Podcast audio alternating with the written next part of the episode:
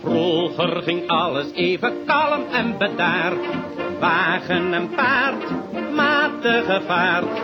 Of in de trekschuit bij een pijpje tabak zat men op zijn gemak.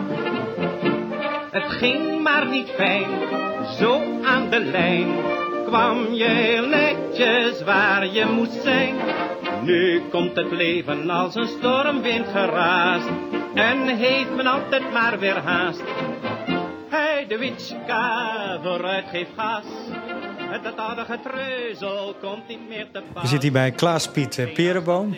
En Klaas Piet Pereboom probeert de hitlijsten te reconstrueren van voor 1946. Voor hem liggen 2 tassen vol met boeken. En dit is een jaargang van Tsuni Tunes, zie ik. Ja, het is een jaargang van Tuney Tunes. En hierin staan onder andere de songparade, de oudere hits. Hè, dat zijn dan helemaal met de lyrics erbij, zal ik maar zeggen. Hè, de liedteksten. En verderop staan dan de huidige tophits. En dat onderscheidt hier op basis van de songparade kan je de oude hits terugvinden eventueel. En de tophits is dan van die tijd. En dat is in dit geval 1945, als ik me niet vergis. Of is dit nou toevallig net januari 48? Dan is dit 45. Nou ja, maakt niet zo heel veel uit. Maar dat staat er allemaal in. En die zijn ook allemaal gedigitaliseerd. Dus ik heb ze vanaf een bepaald jaar, om precies te zijn, december 1944... heb ik ze geactualiseerd, allemaal opgenomen in een database. En dan kan je allerlei zoekopdrachten doen. Laten we eens bij het begin beginnen, want jullie zijn met z'n drieën en jullie proberen de hitlijsten van voor de reguliere hitlijsten eigenlijk te reconstrueren. Ja. En dan is 46, 64, dat is eigenlijk al klaar. Dat is door Wim van der Velde gedaan. En dan ben jij degene die de periode daarvoor doet. Zeg ik dat goed? Ja, ik vind nog niet helemaal dat het van Wim van der Velde klaar is. Er moeten nog wat versies onder andere bij. Dus hij heeft van elke hit heeft hij de meest populaire versie genomen. En ik doe dat dan weer net even anders. Ik neem alle populaire versies op. Dan heb je er op een gegeven ogenblik wel 6 bij wijze van spreken. Maar zo kom je tot wel een beter beeld. Want de prehistorische hitparade noemen we dat. Die heeft eigenlijk heel veel versies. Ja, de eerste vraag die bij me opkomt is eigenlijk van waarom zou je dat in godsnaam willen proberen om dat te doen? Ja. Dat lijkt me een monnikenwerk. Ja, dat is het ook inderdaad. Nou, ten eerste, volgens mij heeft nog bijna niemand dat gedaan. Er zijn wel wat voorbeelden uit het verleden die ik hier ook in die tassen heb zitten hier. Mensen die onder andere Frits Verstegen en dergelijke die ook echt de prehistorie hebben meegemaakt, die dat een beetje hebben gedaan. Het is nog nooit echt voor de oorlog echt goed gebeurd, om het maar zo te zeggen. Na de oorlog kwam die hitparade wel langzamerhand op. Hè? Met Piet Velleman onder andere en met de Caro-hitparade. Maar dat was eens in de zoveel maanden kwam er weer een hitlijst uit. En het was ook altijd een beetje dubieus waar die op gebaseerd was. Maar vanaf 56 is hij echt gekomen. En de meest beroemde natuurlijk is die van 2 januari 1965, geloof ik. Want toen ontstond echt top 40. Nog even terug naar de vraag. Waarom zou je dit in godsnaam willen doen? Waar komt dit vandaan? Ja, een stukje historie vastleggen. Dat is eigenlijk het allerbelangrijkste. Je wil eigenlijk een stukje Nederlandse historie vastleggen. Wat was nou eigenlijk populair vroeger? Dat is het leuke ervan. En voor mij persoonlijk vind ik het ook nog erg leuk om dan te weten van hoe dat in de tijd zich verhoudt. Hè. Wat was er? Want je ziet nu dat geen enkele plaat echt goed gedateerd is. Want het gaat hier voornamelijk om grammofoonplaten. In de oorlog hebben we wel een klein beetje dat losgelaten. Maar daarvoor waren het voornamelijk grammofoonplaten. Dus we zijn eigenlijk zo'n beetje begonnen in pakweg 1900. Daar willen we ook echt beginnen. Dan heb je het nog over de tijd van de wasrollen. Ja, daar begint het heel sterk mee. En de eerste grammofoonplaten die ontstaan in 1900. En dan zie je langzamerhand die wasrollen verdwijnen. En ik geloof zo rond 1908 is het echt voorbij zo'n beetje met de wasrollen, hoor. Ja. Ja. Maar je zegt een stuk historie vastleggen. En waarom is dat belangrijk om te doen? Nou, ik hou heel erg van geschiedenis. Ook van een stukje vaderlandsgeschiedenis. Het is nog niet gebeurd. En ik heb wel eens een keer... Het wordt wel een beetje vergeleken met een boek wat ik hier heb zitten. Dat is van meneer Buisman. Dat is een boek over het weer. 1000 jaar weer, wind en water in de lage landen. Die heeft voor het weer de historie vastgelegd vanaf 700 na Christus. Dus dat is een hele lange tijd. Het is ook vrij duister natuurlijk, hè, want hij heeft helemaal geen temperatuurgegevens. Hij weet alleen of het koud, warm of extreem was. Of het hard onweerde en dat soort dingen. En dat probeer ik eigenlijk ook te doen. Hè, van wat was nou ontzettend populair in die tijd? Was dat nou, was die Louis Davids bijvoorbeeld nou echt populair? Werd die nou heel erg goed verkocht? En wie was de Marco Borsato van de jaren 20 en 30? Dat vind ik leuk om te weten. En wie is de Marco Borsato van de jaren 20 en 30? Willy Derby. Dat is hem. Ja, dat is de Marco Borsato. Niet een mens hier op aard die verleden werd gespaard in de harde leerschool van het leven. Maar zo slim kan het niet zijn en zo fel is geen pijn. Op genezing is er voor gegeven. Hier een hart dat er breekt, daar de laster die steekt. En je denkt, moet mij dat juist passeren? Staar je daarop niet blind, steek je kop in de wind. Zoek de kracht, de energie om het vlot te keren. Morgen gaat het beter, beter, beter. Morgen kijk je iedereen weer glunderlachend aan. Morgen gaat het beter, beter, beter. Morgen zullen zorgen van vandaag niet meer bestaan. Morgen zijn de spoken van het heden weggevaagd, behoren tot verleden. Morgen gaat het beter, beter, beter. Morgen zal weer alles van een leien dakje gaan. Ik maak altijd een beetje de grap erbij van dat komt omdat hij ook net zoals de echte Marco Borsato vreemd ging. Dat is natuurlijk er zijn ook geruchten. Zijn broer Loubenny heeft het ook wel eens verteld dat hij ook in de armen van zijn geliefde gestorven is in 1944 aan een hartaanval. Maar ik geloof dat die geliefde, de moeder van Linda van Dijk, die heeft gezegd van hey, dat klopt niet helemaal. Het staat ook niet zo op Wikipedia. Dat is, ik heb het al een week eerder uitgemaakt. Nou ja, dat is natuurlijk smeuig, hè? Ja. Ja. En Louis Davids, was hij echt een goed verkopende artiest? Ja, niet doorlopend, maar je ziet wel dat hij met bepaalde grammofoonplaten het heel goed deed. Het begon met name met Morris, hè, met zijn geliefde. Overigens ook typisch, hè? Louis Davids had ook een buitenechtelijke relatie. En dan zie je het wat minder. Maar dan komt op een gegeven moment die kleine man in 1930. En dat is weer een tophit. En daarna scoort hij weer heel redelijk. Tot 1935 gaat het ook slechter met zijn gezondheid. En dan zie je ook dat het wat minder wordt met hem.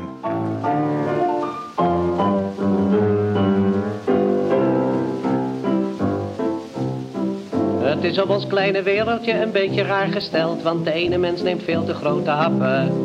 De een woont in een villa en de andere bij de belt en die moet zich op zijn teentjes laten trappen. De ene slaat zijn slag, doet wat hij soms niet mag en de andere, dat is een feit, betaalt steeds het gelach.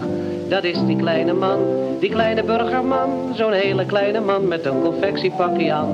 De man die niks verdragen kan, blijft altijd onder Jan, zo'n hongerleier, zenuwenleier van een kleine man. Je ziet heel veel golven, ook bij Davids. Want in de oorlog is hij dan weer op Radio Oranje heel erg populair, door de Duitsers verboden. En na de oorlog is hij dan ook weer populair. Maar nu is hij inmiddels natuurlijk overleden, want hij is in 1939 overleden. Davids is overigens ook een van de redenen waarom ik dit doe. Want ik kwam op een gegeven moment in een oude hitdossier kwam ik Klappers in je handjes tegen. En dat heeft hij nooit opgenomen. Dat is compleet. En ik denk, wat is dat voor werk? Dat heeft zijn zus opgenomen. Heintje Davids. En hoe komt dat daarin?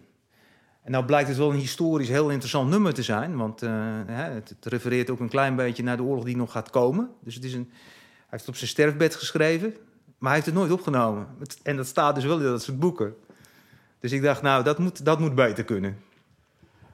Wat voor bronnen gebruik je? Want de bronnen, er waren na de oorlog wel wat hitparades, her en der in tijdschriften, zeg je. Voor de oorlog denk ik niet echt. Maar wat voor bronnen gebruik je als je het hebt over de periode voor 1945? Ja, dan ik gebruik heel veel kranten die ik inderdaad via de Delver methode gewoon kan binnenloodsen. Heel veel radiogidsen. Verder heb ik ook zelf nog wat bronnen gekregen. Een heel belangrijke bron, zeker van voor de oorlog, is natuurlijk, omdat het om grammofoonplaten gaat, de weergever. Dus ik ga bij verzamelaars langs, ook letterlijk om ze het een en ander op te vragen.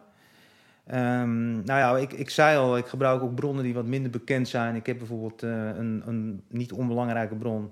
Dat is een architect geweest, Weber, in Amsterdam. En die heeft ook de meest populaire liedjes ooit op een rijtje gezet. En dat heeft hij dan weer in samenhang met de Universiteit van Utrecht gedaan. Naar aanleiding van een sociologisch onderzoek. Dat kan je ook allemaal nog weer in die kranten terugvinden. Die allemaal keurig op dat Delver staan. De boeken uiteraard, maar dat zijn een beetje natuurlijk retrospectieve bronnen. Hè? Dat is mooi voor later, om het maar zo te zeggen. Ja, en platencatalogie, hè? Dus catalogussen. Ik heb eigenlijk ongeveer 30 verschillende soorten bronnen, zou je kunnen zeggen. Want ik probeer te werken met wat ik dan met een moeilijk woord noem een populariteitsindicator. Dus ik kijk naar verkoopcijfers.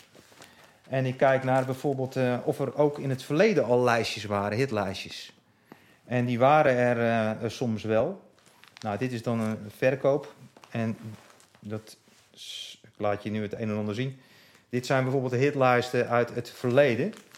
En hier heb je bijvoorbeeld een heel oud lijstje uit 1934. Dit is wat dubieuzer, maar dat komt al zelfs uit 1896. En dat zijn hitlijstjes die je gewoon kan gebruiken. En dan inderdaad, dan kom je op een belangrijk punt. Bij mij heet dat populariteitsindicator 3, maar dat is verder niet belangrijk. Dat nummer. Hoe verkoopt de bladmuziek? Je ziet bijvoorbeeld het zelfs soms op de bladmuziek zelf staan. De oplagen. Het meest beroemde is het kerstliedje van Willy Derby. Maar ook bij Moeder staat het er geloof ik op. Dus sommige uitgevers zetten het erop. En als het een bepaalde hoeveelheid heeft bereikt, ik geloof 25.000... dan gaan ze zelfs het bladmuziek veranderen en met een goud randje doen. Niet iedere uitgeverij deed dat hoor, maar dat werd in de jaren 20 wel gedaan. En je ziet ook in de tijdschriften, ook in de Tuney Tunes, met name over de oorlogsbladmuziek zie je oplagencijfers terug. Dat is wel redelijk betrouwbaar, want je ziet wel dat dat wel ook wel veel voorkomt dan, hè? Die bladmuziek. En dat komt dan ook wel overeen met hoe populair een liedje was. Alleen het is vaak wel zo dat niet altijd de bladmuziek leidt tot een grammofoonplaat. Dus dat is dan wel weer een ding. Ik heb een opklavet en een vogelkooi in mijn weekendhuisje in het Gooi. Ik heb een theepot en wat eetgerei in mijn weekendhuisje op de hei. Op een plank voor het raam, daar staat jouw portret, met wat bloemen eromheen gezet. Ik heb alles wat ik hebben wou, behalve jou. Ik heb geen luxe badsalon, maar was me in een regenton. Ik mix geen cocktails op de hei, de waterpomp die is vlakbij. Concertbezoek geef ik cadeau, want s'avonds speelt mijn radio. Het is juist genoeg voor jou en mij, mijn weekendhuisje op de hei. Kappen op, en een vogel. Nou, maar wat mij wel een beetje opvalt is, ik had namelijk verwacht dat als je met deze methode werkt, dat sommige nummers heel lang in zo'n hitparade blijven staan. Dat is ook wel zo, maar je merkt toch dat er wel hype zijn. Dus je ziet wel, als je volgens deze methode werkt, dat het gewoon heel erg... Ja, het gaat heel snel en dan loopt het ook wel weer soms heel snel weer af. Het loopt wel wat langer door dan nu, hè, want nu zijn de hypes wat korter. Maar ik vond het toch wel opvallend. Hè? Ik zat gisteren ook weer te kijken. Dan had je op een gegeven moment, ik weet precies wanneer dat was, november 1922, had je de yo-yo als een hype. Dat was in één keer, nou, dat was eigenlijk een kantenklosje met een touwtje. En daar hoorde ook een liedje bij. En dat liedje, dat werd heel erg populair. Maar dat was na 6 maanden ook alweer verdwenen. Ja, dat vind ik wel grappig, dat soort dingen. Om dan inderdaad dat te ontdekken. Was de muziekbeleving anders in die tijd? Of verandert de mens op dat vlak niet zo heel veel? Nou, dat vind ik een hele interessante vraag. Je had natuurlijk heel veel revues, hè? En die waren ook heel erg populair. Dan heb je ook de film die heel erg goed liep. En ook de muziek daarbij. Wat ik bijvoorbeeld opvallend vind... En dan kijk ik bijvoorbeeld naar 1930. Die heb ik hier ook bij en tussen zitten. Ja, dat is... je zou kunnen zeggen, van latere tijd is het seks, drugs en rock'n'roll. En daar is het seks, drank en foxtrot en wals. Dus het is net even een iets andere insteek. Dus het verandert licht, maar in de diepte zit er toch nog wel hetzelfde in.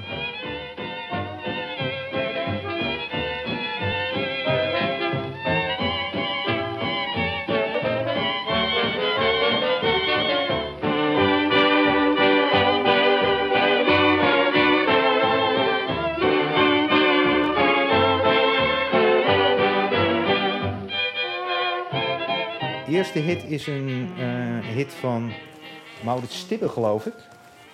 Ik kan even kijken of ik dat heel snel kan achterhalen hier. En dat is een plaatje voor Nederland in de koloniën. Een reclameplaat voor Holland in koloniën. Dat zit ongeveer in 1900. Daarna heb ik erg veel gaten nog. En ja, wat nog wel leuk is, dat heb ik ook laatst ontdekt, is een plaatje uit 1909, dan is Albert Bol op een gegeven ogenblik heel populair. En die begint op te komen. En dat gaat over de luchtvaart, over vliegtuigen en zo. En dan gaat hij naar de luchtvaartshow. En dat was ook heel erg populair. Want dat werd ook echt nagezongen op al die luchtvaarten. Hoorde je dat liedje. Dat is een liedje uit 1909. En dat was met Jan Olieslager. En dat was een beroemde piloot. En die ging dan de lucht in. En zo heet het plaatje dan. Oh, daar gaat hij weer de lucht in. Er stonden plakkaten op hoeken van straten, soms werd ook gedrukt in de krant. Dat voor onze ogen zou worden gevlogen door de beste vliegers van het land. Ik zei tot mijn vrouwtje, mijn schatje, mijn boutje, daar moeten wij zeker bij zijn. Zij kocht een zak taartjes en ik nam 2 kaartjes en zo stonden wij op het terrein. Wat heb ik gelogen gehad. Je ziet ook dat in bepaalde tijd dan weer Duitse muziek wat populairder is, dan weer Engelse muziek.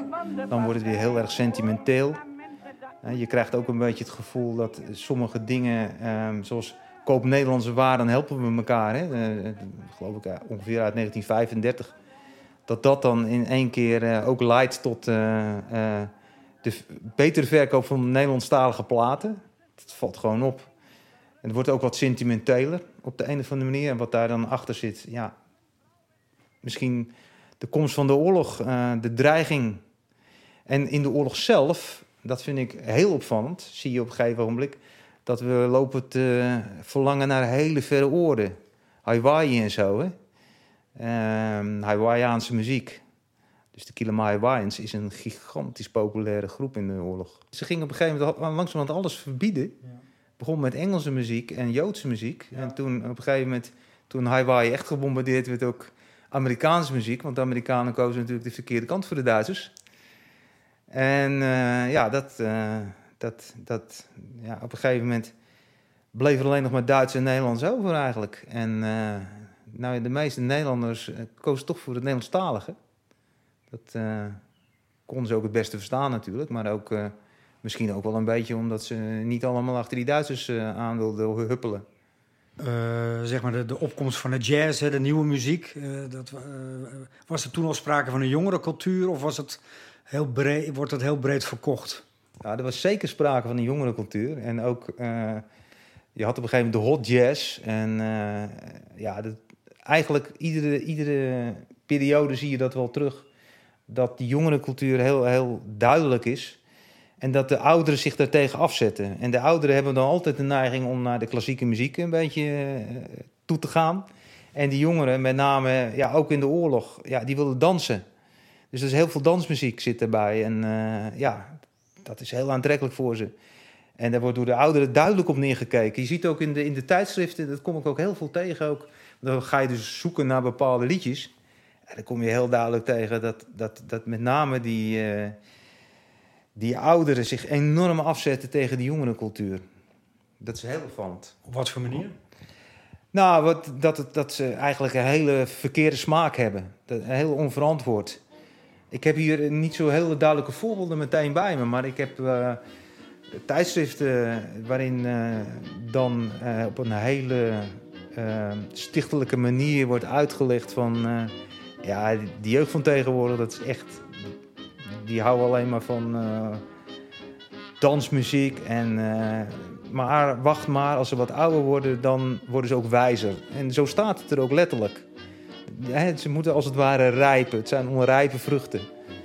Zou je kunnen zeggen dat eigenlijk in de jaren 50... ja, was er eigenlijk niks nieuws onder de zon. Het was in de jaren 30 eigenlijk al sprake van een jongere cultuur. Toch, dan geen rock'n'roll, maar toch de jazz. Ja, dat denk ik ook.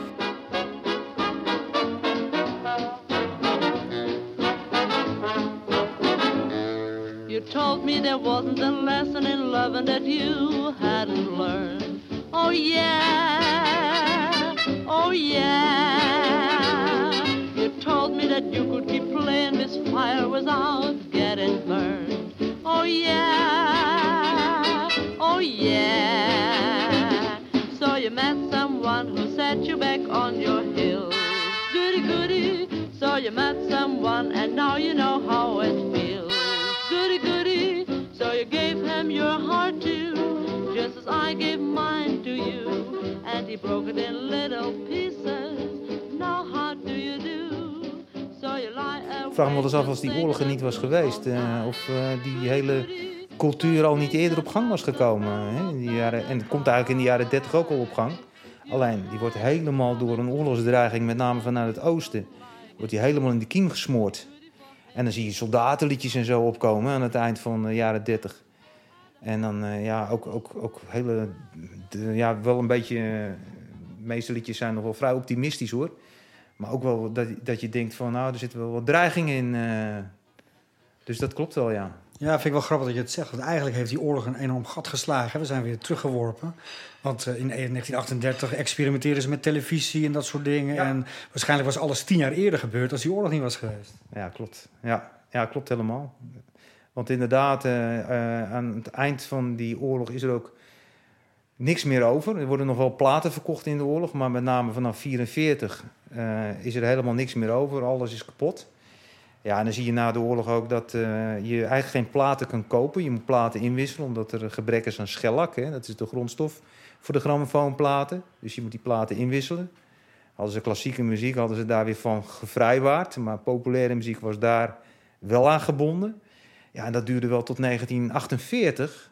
Totdat er weer eigenlijk een beetje die platenverkoop weer op gang kwam.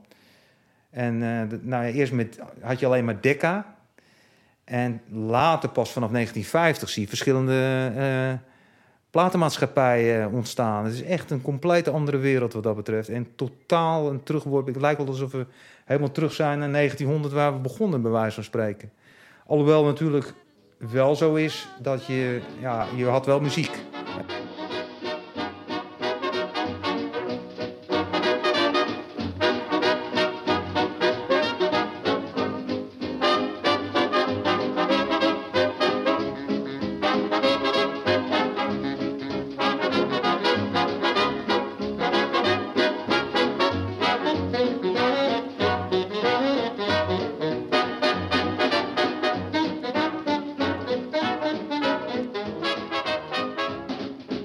Hoe lang gaat dit project duren? Nou, dat kan nog wel even lang duren. Het is ook op dit moment een hobbytraject. Dus ik moet het echt in mijn vrije tijd doen. En als je het echt goed wil doen, moet je echt elk nummer wel flink door de mangel halen. Hè? Want ik zei al, ik heb zo'n 30 van die populariteitsindicatoren die ik dan weer gebruik. Ja, en dan moet je ze allemaal af. En dan ben je zo een hele avond met 1 nummer bezig, bij wijze van spreken. En wanneer verwacht je het af te ronden ongeveer? Doe eens een schatting. Nou, ik heb een planning hier, die gaat door tot 2042. Maar dan zit ik waarschijnlijk achter de rollator. Maar het hangt er een beetje vanaf hoe groot we het maken. Maar ik denk dat wij al in 2025 toch wel iets leuks hebben. En zelf denk ik dat ik doorga tot 2035. Want op een gegeven moment ga je ook met pensioen. Dan kan je het even heel mooi nog afronden. Dus ongeveer 2035 denk ik klaar te zijn. Hoe oud ben je nu? 58. En wat vindt je vrouw ervan? Nou, ik moet wel even opletten dat ik wel af en toe me laat zien, om het maar zo te zeggen. Een soort verslaving. Ja, je kon, wat ik al zei, als je op een gegeven moment dan ben je bezig met één nummer en dan is de avond zo voorbij. En dan heb je wel een goed onderbouwd verhaal over dat nummer. Maar ja, je moet ook nog wel een goed huwelijk hebben dan, hè? Maar ja, enorme monnikenklus dus. En ongelooflijk. En waar moet het toe leiden? Zeg maar een boek of een prachtige website? Of wat is het plan? Ja, we hebben daar onlangs nog over gesproken. We neigen nu het meest naar een boek. Er is natuurlijk al een website. En wat ik een voordeel vind van een website is dat je dan het publiek kan laten meehelpen om het te groeien. Een heel beroemde website is bijvoorbeeld de Originals van Anton Riepens. Dat is een Belgische meneer. En die zoekt naar het origineel van elk liedje. Gaat ook heel ver in het verleden terug. En ja, dat wordt meegeholpen een beetje ook met het publiek. Dat vind ik een groot voordeel. Maar een boek is echt tastbaar. Hè? Dat is hartstikke leuk ook. En dan met al die verhaaltjes erbij, dan heb je het ook echt vastgelegd. Dan kan je... Maar we hebben er wel discussie over gehad. Want ja, sommigen zeggen dan van ja, een boek is bij jongeren helemaal niet meer interessant. Bijvoorbeeld dat soort dingen. Maar ik denk dat het toch wel aantrekkelijk kan worden, een boek. Maar dit is zo'n passie. Ik geloof nooit dat dit ooit afkomt. Je blijft natuurlijk zoeken. Zelfs als het af is, dan durf ik bijna erop te gokken dat je nog verder terug gaat de 19e eeuw in. Nou, daar heb je gelijk in. Dat weet ik eigenlijk ook wel zeker. Want die neiging is er nu al. Ik had daar net de 1896 natuurlijk al te pakken. Alleen dan moet je het weer anders gaan doen, hè? Want je hebt geen grammofoonplaten meer. Dus je gaat naar de wasrollen. En op een gegeven ogenblik dan laat je dat weer los. Ga je naar de bladmuziek. En dan ga je echt diep de diepte in, zeg maar. Met alles erop en eraan. Ja, dit houdt nooit op. Nee, ik moet eigenlijk 150 worden. Hij de witska vooruit geeft gas. Het aardige treuzel komt niet meer te pas. Geen afstand is vandaag een hindernis, als maar benzine in het tankje is. Hij de witska vooruit geeft gas, dat aardige treuzel komt niet meer te pas.